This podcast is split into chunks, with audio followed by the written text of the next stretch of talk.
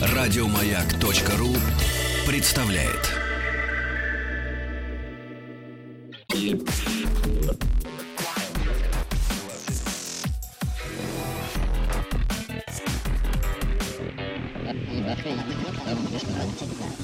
Объект 22.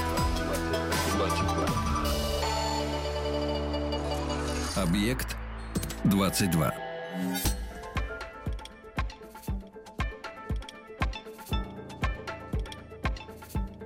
В Якутии нашли останки детеныша шерстистого носорога. Это животное вымерло порядка 10 тысяч лет назад. Ну, в общем, не так давно по историческим меркам. А, Сохранился череп, мягкие ткани, зубы. Сейчас будут выяснять, сколько ему на самом деле лет. Но вообще надо сказать, что носороги почему-то вымирают э, страшно. Полтора года назад, например, всего вымер черный носорог. Окончательно. Был и вот нет, теперь нигде. Даже в Африке родной. А тут вообще Якутия, казалось бы. Носороги в Якутии вообще звучат, ну, как-то интригующе. Есть в этом что-то такое неожиданное, выходящее за пределы привычных представлений. Я Евгений Стаховский, сегодня тоже за пределы обычных представлений, например, к тому, что в Латинской Америке, скажем, оказываются очень популярные русские писатели. Ну, явно не все, а некоторые, особенные. И вот тут мне уже не обойтись без Марии Надьярных, латиноамериканиста, кандидата филологических наук, старшего научного сотрудника Института мировой литературы РАН. Мария, это правда, что русские там популярны?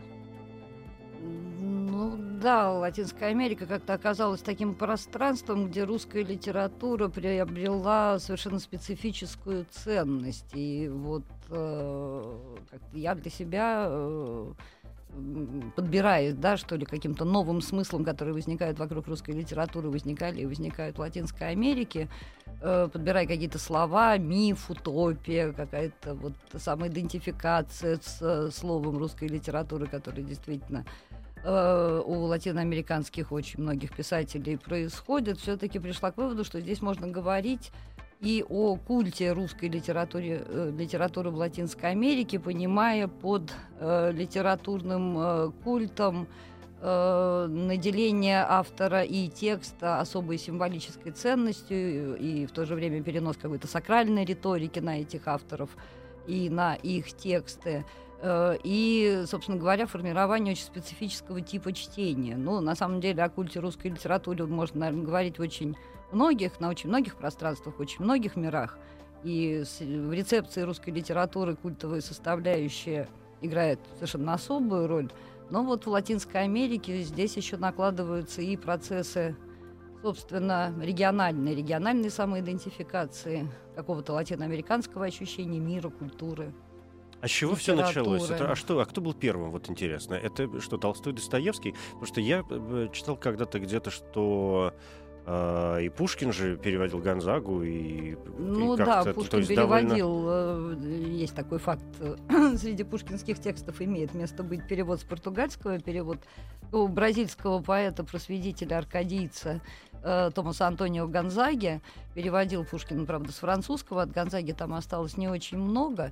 Вот. э, Ну и, собственно говоря, и Пушкин в испаноязычном мире э, был, начал переводиться достаточно рано, в 1847 году выходит его повесть «Метель». Но как раз Пушкин-то среди культовых авторов э, в числится. XIX веке не числится. К рубежу веков, правда, относится э, такое почти памфлетное эссе Хосе Марти, замечательного кубинца, о Пушкине. Но Пушкин там скорее критикуется как э, писатель, который обладал особой социальной ролью, но ее, по сути, предал, отдавшись режиму царскому.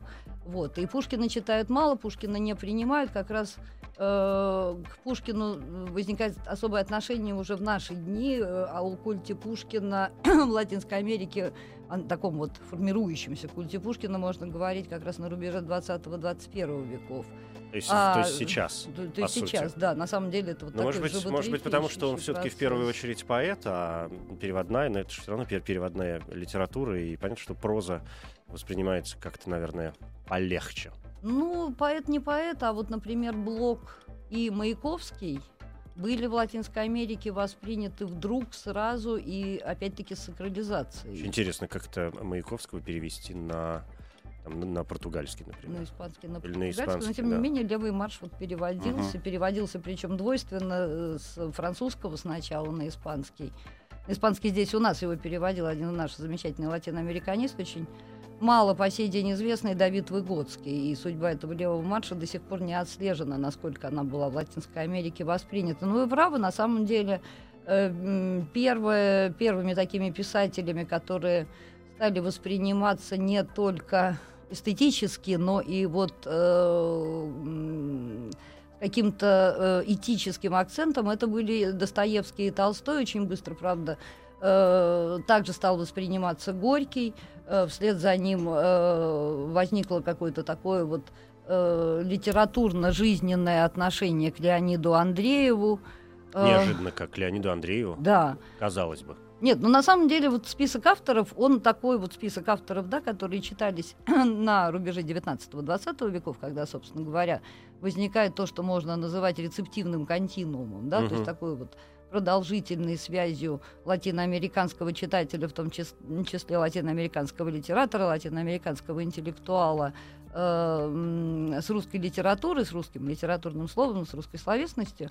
Э, Этот список, он вот э, такой вот, э, как бы сказать, Латинская Америка формирует свой канон чтения. А что это за, э, ну, территориально, что это за среда в первую очередь? Потому что Латинская Америка, в общем, такое достаточно объемное понятие, в, внутри которой, в общем, и сегодня довольно много э, местами очень разнообразных стран. Что это? Это всё Мексика это? Или это Бразилия все-таки? Или, или в И Никарагуа? Мексика, и Бразилия, и Никарагуа, и Боливия, и э, Перу, и Гватемала. То есть это как Просто интересен, да, я понял, просто интересен момент э, вот этого проникновения какого-то туда. Ну, то есть э, сидите в Петербурге Достоевский, который пишет свои э, прекрасными ме- местами романы, которые, в общем, как-то где-то потом куда-то переводят, и если они достигают а, глаз и ушей европейских читателей, это как-то еще ну, вполне понятно, тем более, что и Достоевский, в общем, в Европах, что называется, бывал. А как все это проникает вот туда, в Перу, Ну, вот если говорить о культурном трансфере, о путях Да, да, культурного да. трансфера, то, естественно, здесь очень большую роль сыграла Франция э, и в распространении первичном э, образа России, и в первичном распространении русской литературы, потому что э, очень многие латиноамериканцы читали русскую литературу во французских переводах. И, с другой стороны, очень активным э, распространителем стал ряд испанских э, издательств, которые именно ближе к рубежу 19-20 веков открывали свои филиалы в Латинской Америке, и, соответственно, тиражирование русской литературы, именно такое Мгм. массовое достаточно тиражирование происходило э, и вот как бы с помощью э, испанских издательств, э, издательских домов, и Спаса Кальп, вот один из самых известных издательских домов, уже с рубежа веков занимается распространением русской литературы. То есть это такой действительно открытый новый рынок, достаточно серьезный. Ну, если подходить вот с таких вот Да. социально-экономических позиций, естественно, и э, русская литература оказалась чрезвычайно воспринята, востребованной.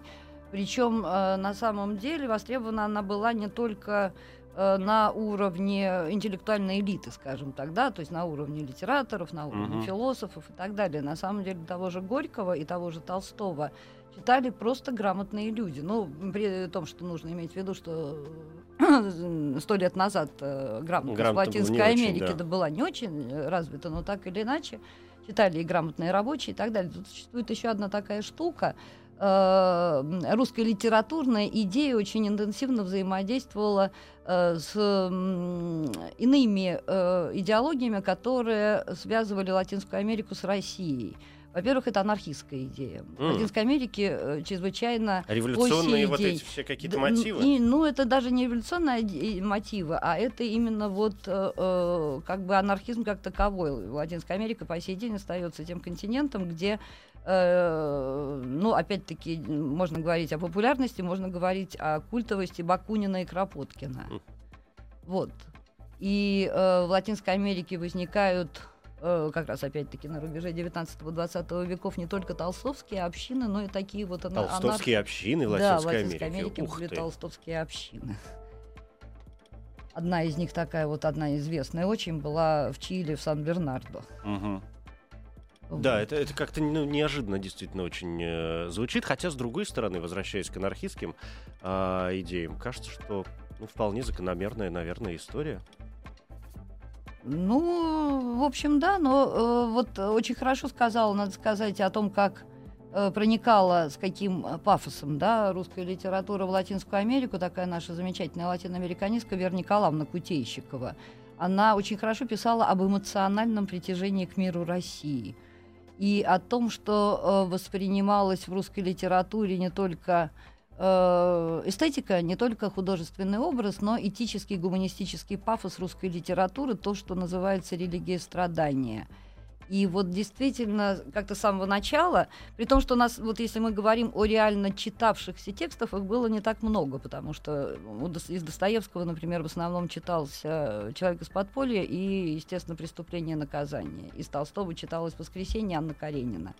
То есть вот объемы, Мгм. ну, какие-то, да, э, объемы текстов были небольшие, но вот э, сразу и вдруг считывалась вот какая-то такая вот притягаль, притягательность такое внутренней религиозности. Настроение это, в общем, вполне себе понятно. А Мгм. почему, интересно, латиноамериканцев оно так притягивало? Ну, мы-то страдальцы все, это понятно, великие. Нет, ну, а латиноамериканцы, что? во-первых, тоже любят страдать. Да? вот среди жестокости и насилия, которые такие топусы мировосприятия латиноамериканского, среди ну, какой-то глубинной религиозности латиноамериканской. Тут есть еще одна такая штука. Через русскую литературу э, воспринимался образ России, причем устанавливалась ну, некая такая идентичность между Россией как страной, наделенной тоже своим каким-то мессианским э, ореолом, Мгм. и русской литературой. И, э, ну, наверное, понимаете, это какая-то такая, как это сказать-то, мистика пространства привлекала э, в описании русских вот этих вот безбрежных пространств. Вообще вот слово «степь» — это одно из первых русских слов, которые в латиноамериканский мир поселяются через русскую литературу. А они же все действительно, то есть они вот здесь нахватались своих э, каких-то мистических э, идей, и вот тот мистический модернизм, который пошел дальше, да, и мистический реализм, который мы встречаем. там, Магический, Магический, да, который, э, да? спасибо, да, магический, конечно, реализм, который, ну, Борхес, э, Картасар и так Ну, далее. Только не Борхес, скорее уж Маркес и Ну и Маркес, конечно. да. Ну а что, у Борхеса разве мало этого? Ну, у него такой другой немножко фантастический реализм него, не магический. вот. Ну хорошо, да, вам виднее. Ну то есть э, суть Ну в ладно, этом, бог бы с что... ними с терминами, да, да. они здесь нахватались всего этого дела? Нет, ну это не, не только русская литература, там по поводу магического реализма, э, ну это как тенденция такая общемировая, наверное, до сих пор не, не, недоисследованная. Э, да нет, ну у них просто есть некое ощущение, наверное, вот э, и пространства, и времени другого. Это в тропике надо ехать, чтобы понять, как Мгм. там что притягивает. Но вот так или иначе э, в русской литературе привлекает вот какая-то такая вот э, неэстетизированная истина. Вот, например, там, я не знаю, Рубен Дарио вообще как-то вот э, писателей, латиноамериканцы, русских писателей сразу облекают каким-то таким э, легендарно-сказочным и мессианским ореолом. То есть вот для Рубена Дарио, это такой глава испаноамериканских модернистов, э, Горький становится, вот как он пишет, глаз вопиющего, звучащий в степях. И э, в Горьком, естественно, ну, вычитывается его тяготение к а может, можно назвать маргинализмом или, наоборот, к проклятым. Вон Ну такие туда, на, моды. на дно. Вот на дно-то на да. дно, но там примешивается еще вот это вот ощущение э, не только дна, но и человека проклятого, в смысле проклятых, там, я не знаю, поэтов э, рубежа веков, да, и, соответственно, вот тот же Дарио Горького называет э, святым Иоанном Крестителем проклятых. А с другой стороны возникает вовсе не проклятость, а ну какой-то там, я не знаю, высший мессианский смысл такой вот э, боливиец Рикардо Хаймес Фрейре, тоже модернист латиноамериканский, в эпитафии Толстому пишет «Ты был последним лучом солнца Галилеи». И опять-таки вокруг Толстого наслаиваются Ну, вот эти какие, вот смотрите, Иоанн определения. Креститель, Галилей, Да, да, да, прям да, красиво, да. высоко. Ну, сейчас я еще одну совершенно замечательную цитату приведу из уже еще тоже крупнейшего модерниста м, Хосе Сантоса Чекана из Перу о Толстом, о том же самом, где вот как раз такое вот э, литературное интертекстуальное, этическое, религиозное, сакральное встречается все вместе. Причем тут Толстой у него в поэме такой песни века, опубликованной в 1901 году, эм, э, Толстой появляется вовсе не среди литераторов, а в таком разделе, где вот э, Чукана повествует о некой науке. Вот. И э, подстрочник свой буду приводить. Толстой в эпическом героизме, героизме идет в поход крестовый, во мглу и в буре, лицом к лицу встречает ярость бездны. Дальше. патриархальной бородой, нахмурив брови, с евангельским миром входит в больную ужасом полнощуюся ночь. Он ищет свое древо, свой ковчег, чтобы умереть, как Иисус, с улыбкой за вечную религию людей. Понимаете, здесь наслаиваются какие-то такие явно угу. дантовские образы, Абсолютно да, библейские образы. Ну. То есть это все соединяется, чтобы нарисовать этого вот такого угу. Толстого. Ну, вообще крестовый э, поход Толстого, это, конечно, надо как-то осознать сейчас дополнительно. Да. Объект 22. Мария Надьярных, латиноамериканист, кандидат филологических наук, старший научный сотрудник Института мировой литературы РАН, культы русских писателей в Латинской Америке. Вы знаете, ну вот после всего этого горьковского дна, э, страдания латино, русско-латиноамериканского, анархистского революционного духа, про который мы сказали, как-то возникает ощущение, ну, то есть понятны были имена, которые э, стали ключевыми в Латинской Америке, которые вы назвали. И здесь понятен и Горький, и, и крестовый поход Толстого, тот самый, и облог-то как сюда затесался. Такой, в общем, романтический парень. Или это опять 12? Это 12. 12 да, все-таки в первую очередь. И, э, ну, это немножко нужно, да, перескочить туда в революцию, как формировалась э, какие революционные, вернее, ожидания были в Латинской Америке, и как они опять-таки соотносились э, с Россией, собственно. Э, опять ну, тоже революционным фор- периодом, конечно. Формируются на рубеже веков, и надо сказать, что в Латинской Америке э, очень э, напряженно следят уже за событиями первой русской революции еще 905 года, года, еще до 17 года, а потом призма русской литературы Э, иногда и э, в текстах, а иногда в подтекстах ощущается восприятие латиноамериканскими писателями Первой мировой войны. Она, как правило, отчуждается, это чужая война, Висентовый Добрый говорит, это чужая война. Э, Борхес в 80-е годы уже напишет, что тогда, когда в Европе проливала проливалась кровь, мы грезили такими мифами, как Лафорк и Бадлер, мы Э, пытались чувствовать то, что я приблизительно цитирую, что чувствуют молодые люди в это время. Мы пытались быть Раскольниковыми и Гамлетами одновременно. То есть здесь тоже вот такой вот русский след. И вот этот э, восприятие э, Первой мировой войны Россия как бы для Латинской Америки это Европа-центр, да? Латинская Америка периферия, Россия это периферия. это сторон, объединение, да, да каких-то двух периферий под знаком э, нового, новых культурных ощущений. Опять-таки Борхес в своих э, ранних эссе в 20-е годы он говорит о том, что э, возникает новое достоевское ощущение у культуры. То есть как бы у европейской культуры, то есть Достоевский начинает влиять на Европу, меняет ее и одновременно как бы вот меняет и латинскую, туда и дальше, да, да. И уходит туда дальше.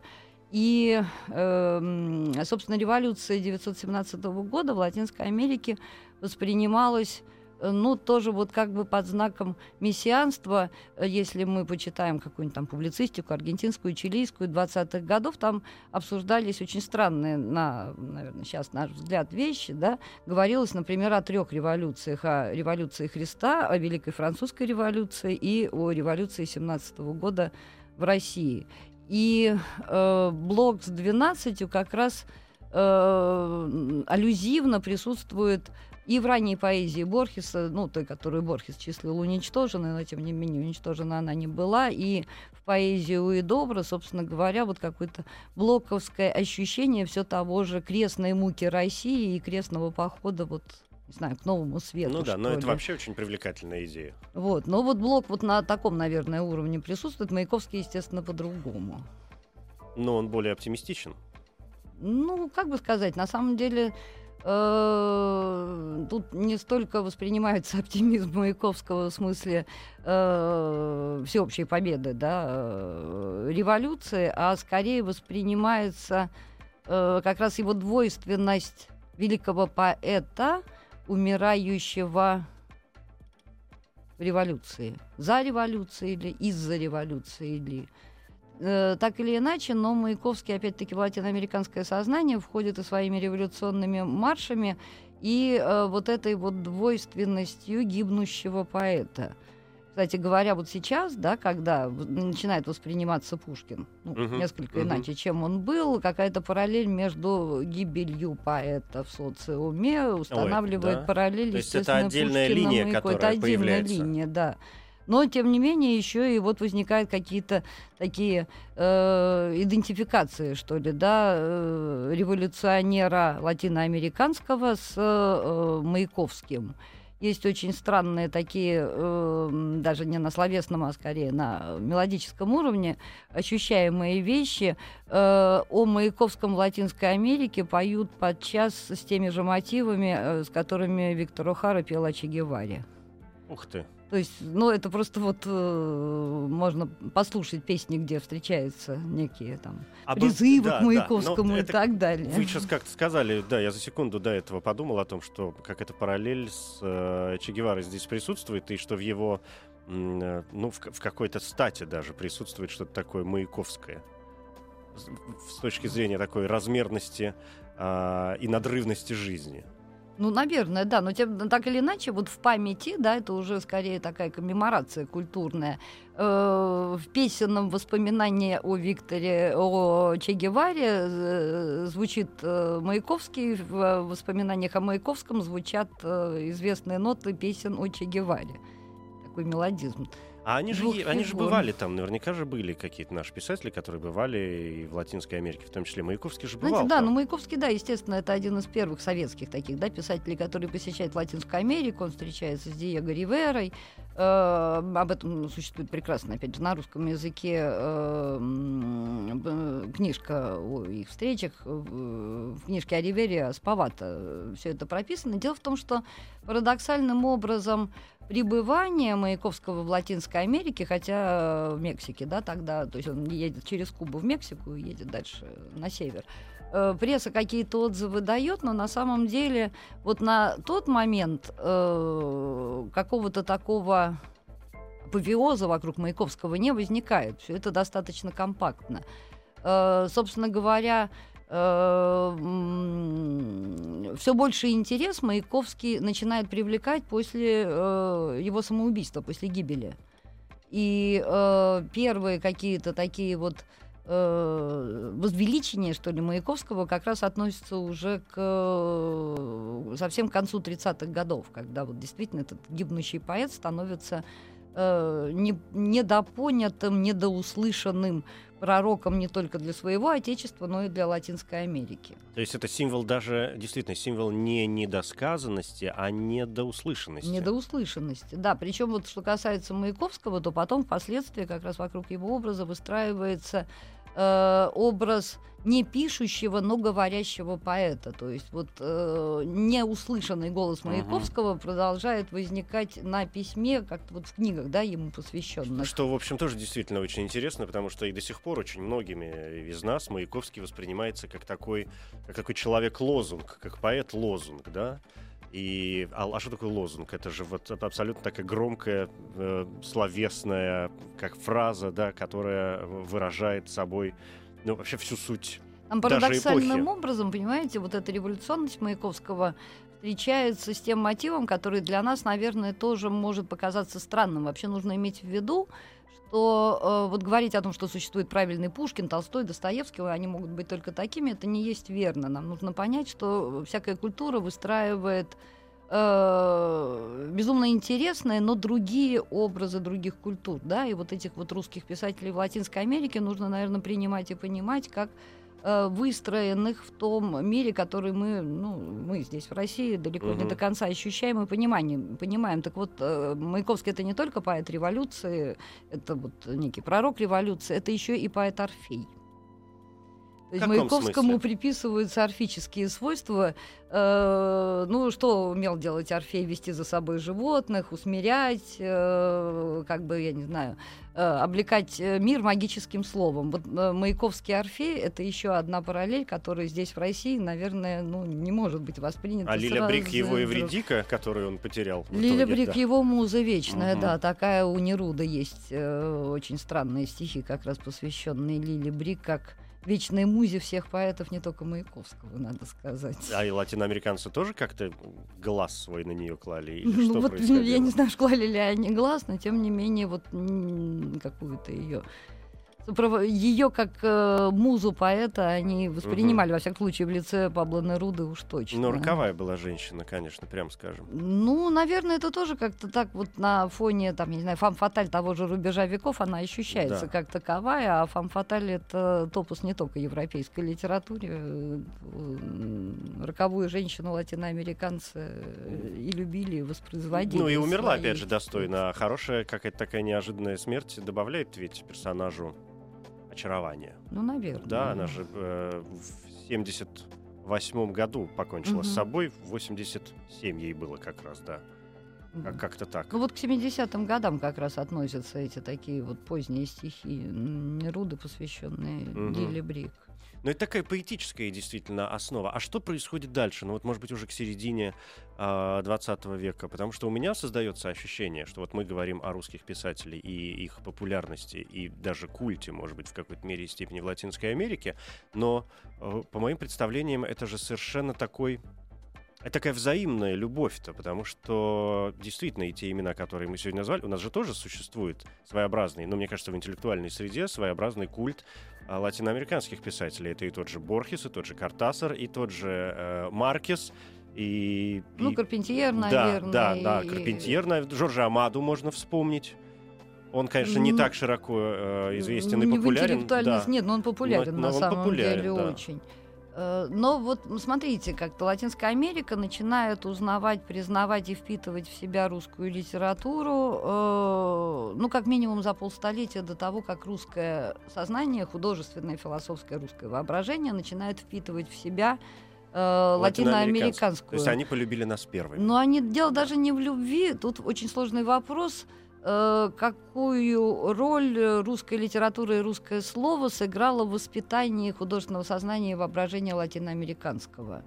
Потому угу. что сейчас говорить о том, что вот прямо у нас э, на в интеллектуальных кругах, и уж тем более там, в какой-то другой среде, мы пронизаны, пропитаны латиноамериканским художественным словом, э, сказать очень сложно. Я понимаю, что существует литературный культ совершенно иного уровня, то есть когда э, ну, писатели себя и позиционируют как гуру, даже если это какой-то массовый такой тиражируемый писатель, как Паула Каэль, я имею в виду, например, у которого есть например, фанаты, у да. которого есть поклонники, у, с которыми у него там, переписка, какие-то там, я не знаю, тысячные аудитории, он собирает, это совсем другое, и, собственно говоря, Коэль, он и не писатель вовсе, да. А кто? Г... Ну, массовый он автор с... Э, вот все время как-то, как я сюда прихожу, обязательно Каэлья возникает но, но вы первые, кстати, назвали это имя, я Нет, его не вспоминал. ну потому что получается, что мы немножко не ту латиноамериканскую угу. литературу э, воспринимаем, да. И Куэлью, ну, так тиражирует он... Э, Журналист-сказочник? Ну, он не журналист и не сказочник. У него там много разного происходило в его жизни, в том числе тоже, в общем, какие-то там были у него круэлистские опыты, скажем так, в его э, рок-молодости. Кем угу. он там стал потом. Э, Это в смысле, как, ли, как литератор, он просто вот тиражирует некие, некоторые топусы латиноамериканской литературы, делая их доступными, скажем так, для массового сознания, еще и облекая их дешевой мистикой эпохи Нью-Эйджа. Угу. Ничего другого сказать просто не могу. Ничего себе формулировочка. Что возник по ходу. Вот. А говорить о том, э, там, какое будет наше э, воображение сознания художественно-философское после восприятия текстов Маркеса, Борхеса, Картасара, Карпентьера в какой-то степени, Астуриаса, насколько они действительно будут продолжать восприниматься, имеет ли место быть в России вот то, что я называю рецептивным континуумом, вопрос очень сложный. Мне кажется, что это достаточно какие-то локусы восприятия латиноамериканской литературы имеют место быть, Но не, но не Э, серьезное Но это но говорит да. о том, что это континуально и что это окажет какое-то такое значимое воздействие там, ну, лет через 10, например. Да? Потому что действительно русская литература, так как она воспринималась на рубеже 19-20 веков, это было очень глубокое проникновение русского слова в переводе в сознание и подсознание, культурное латиноамериканское. Которые А были какие-то у них э, такие вот серьезные взаимоотношения? У, ну, личностные, я имею в виду, персональные. Переписка была и с Толстым, э, естественно, и с Горьким была э, переписка э, достаточно интенсивная. И э, позднее, собственно говоря, с русскими революционными была э, переписка, хотя она усложнялась. А потом они просто начали ездить же сюда, потому что э, на рубеже веков, собственно говоря, вот сразу вслед за э, 1905 годом э, сюда поехал такой гватемалец, тоже вот там, все того же модернистского поколения, Гомес Карильо, который проехал через Россию, едучи в Японию. Вообще латиноамериканцев очень волновала э, э, русско-японская война. Пятого года. Да, да, да, да, Мгм. да, вот. И, соответственно, как бы вот э, А почему И- интересно? Откуда такой вдруг интерес? Ну, что-то там происходит где-то, и бог с ним, казалось бы. Гватемала и русско-японская война. Ну, потому что русский мир это для латиноамериканского сознания того времени это мир особый, наделенный особым мессианским ореолом. То есть вот э, такая Санта-Русия, это Святая Русь, это некий топос сознания того времени. Причем этот топос, он воспринимается именно через текст русской литературы. Там, еще раз могу повторить, возникает очень странная э, такая вещь. Э, Латиноамериканцы выстраивают себе абсолютно гармоничную идентичность русского мира и русского слова. При этом, насколько они отдают себе отчет, что э, они воспринимают этот мир через слово, да, это не то, что пощупал, приехал, там, не знаю, по степи побегал, да, но тем не менее, вот русское слово и русский мир, они э, тождественны друг другу. Абсолютно. И э, в связи с Россией, с русскими писателями, кроме вот этой вот Святой Руси, да, Санта-Русия, возникают и мотивы Фавора, и фаворского света, и вот э, скрытые истины, которые должна проявиться в мир. И когда происходит первая достаточно кровавая все-таки революция, тут вот возникают какие-то такие э, сомнения, хочется понять, когда э, Россия как пространство, протяженное между Востоком и Западом, своего рода медиатор, да, такой вот бесконечный, э, бразилец один Эуклидес Дакуни очень хорошо пишет о том, что Россия это не Восток и не Запад, это вот такое пространство протяженности между ними. Соответственно, вот какая-то, я не знаю, поиск смысла этой протяженности, да, и тут вдруг э, русско-японская война, не, не медиация никакая, и э, к чему бы это? Э, вот, и как раз вот Гомес Карильо, э, когда попадает в Россию в 1906 году, он там описывает и русский страх, и русский кошмар, и как все боятся, царь боится, народ боится, студенты боятся, вообще как бы такая империя страха России возникает у него. Но с другой стороны, он употребляет очень странное слово в таком контексте, э, которое потом как раз вот определит восприятие революции 1917 года уже.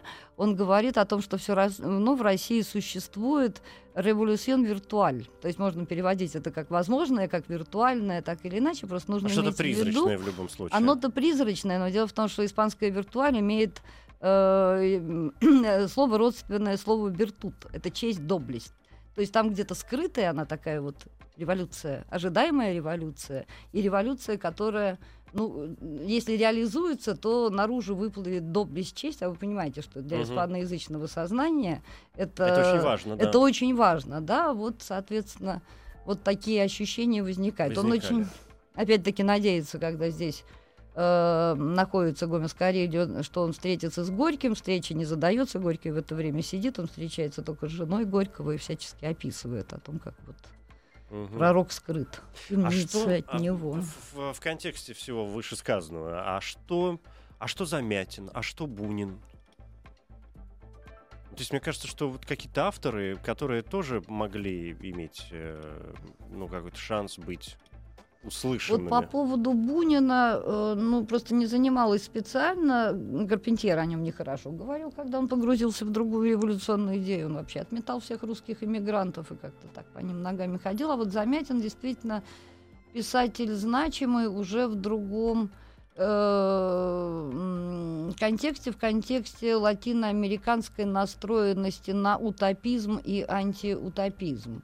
Его достаточно рано начинают читать еще в английском переводе и испанских и португальских э, переводов Замятина очень много, очень обсуждаемая тема. Я не знаю, насколько можно говорить о культе или не культе Замятина, или это все-таки вопрос такой вот э, в большей степени связанный как раз с литературой, с интертекстуальностью и так далее. То есть, естественно, обсуждается вопрос э, соотносимости текстов Замятина, Оруэлла, Хаксли, да, например.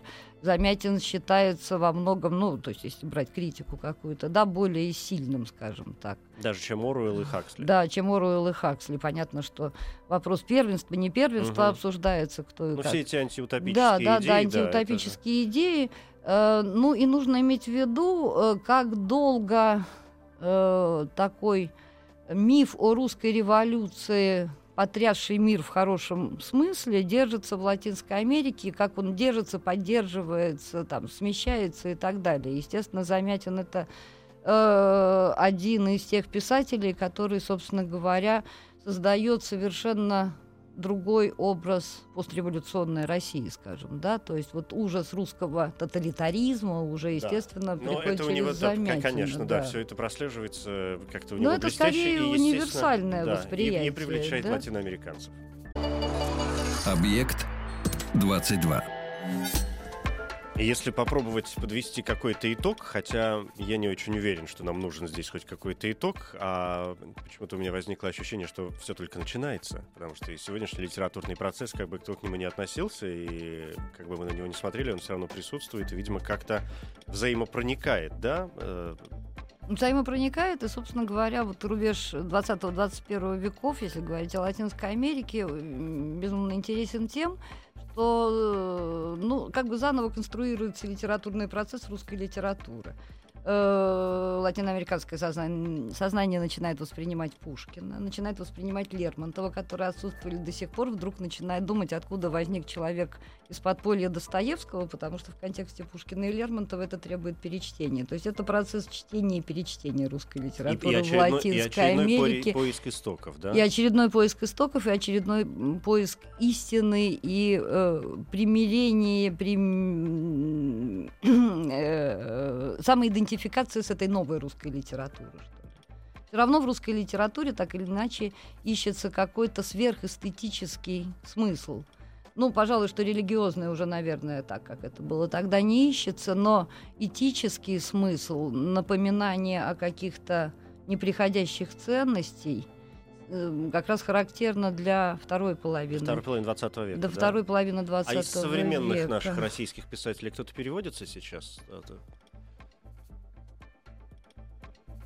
Переводился Пелевин точно. Я не знаю, кто вот еще из совсем таких современных русских писателей, как там обстоит дело, надо. Угу. Да, Пелевин точно Пелевин, то... Петрушевская, кстати говоря, переводилась да. точно. Толстая тоже точно переводил, что меня на женщин, правда, потянуло. Сейчас буду нет. думать, кто еще При этом, а что Толстой рассказы? Потому что я, например, не представляю, как можно перевести «Кысь», например. Вот. Рассказы, рассказы, угу. да, естественно. Сейчас я соображаю, там кто-то переводился еще хороший, только я забыла совсем кто из таких вот, как бы, да, ну... Из женщин? Не, не женщин, Мужчины? из мужчин. Да? Подум... Нет, переводы есть, естественно, это все развивается и... Ну хорошо, да, это хорошо, что тогда. Если, значит, все-таки возвращаясь к э, этой не новой мысли, я имею в виду по поводу итогов, я хочу как-то для себя просто э, попытаться обозначить самые м- главные имена. Ну, то есть э, я для себя понял, что это Достоевский, что это Горький. Толстой. Толстой. Маяковский. Маяковский. Булгаков. Про Булгакова про ни слова, Булга... кстати. Да, про, Булга... про Булгакова да. мы как-то забыли а в что, контексте да, Маркеса а в основном. Да. Угу. Ну, это известная такая ситуация, естественно, считается «Мастер и Маргарита» и э, такой Белая полу... гвардия. полуанекдотичный «Белая гвардия» тоже, полуанекдотичный такой э, сюжет о том, как э, Маркесу приписывали э, создание его мира, мира его э, «Сто лет одиночества» после чтения Булгакова. То есть почему-то вот когда «Сто лет одиночества» стало распространяться по миру, как-то в сознании, и подсознании, не знаю, культурном постоянно возникал «Мастер Маргарита». Э, Маркис бил себя в грудь и говорил, клянусь, я прочитал Булгакова после, После. того, как я написал. Но. Булгаков тоже, естественно, очень читаемый автор. Но кто теперь проверит, да. Это очень интересно, но действительно, э, то есть Но сложилось... это действительно тема такая неподытоживая да. моя, ее можно и Но все равно какие-то и имена понятны, и э, понятны вот эти вот маркеры, за которые цепляется да, Латинская Америка в своем увлечении русскими писателями. Это вот тот анархизм, о котором вы сказали, да, и какое-то такое полуреволюционное сознание. Это культ э, страдания и самоистязания русского бесконечного. И Мгм. это вот та э, магия и мистика, которая, ну, скажем, в Булгакове присутствует абсолютно точно. Да, в общем. Ну, это такая аппроксимация, Да, несколько да. упрощенная. Там, на самом деле, естественно, все, ну, наверное, и глубже и интереснее, но вот все равно, наверное, фатализм русский Тотализм. играет свою роль, подпольность все равно вообще э, э, соотношение скрытого и Ну, это опять явного анархия, в русском помноженная на страдания, да. Не только страдания там было. Там на самом деле э, снимается еще, снимается, в смысле, воспринимается э, утопизм э, русский, да, такой вот тут э, взаимодействует латиноамериканский утопизм с э, Похоже, русской да. какой-то утопической идеей. Русские утопические идеи, это прекрасно. Мария Надьярных, латиноамериканист, кандидат филологических наук, старший научный сотрудник Института мировой литературы РАН. Спасибо. Объект 22. Еще больше подкастов на радиомаяк.ру.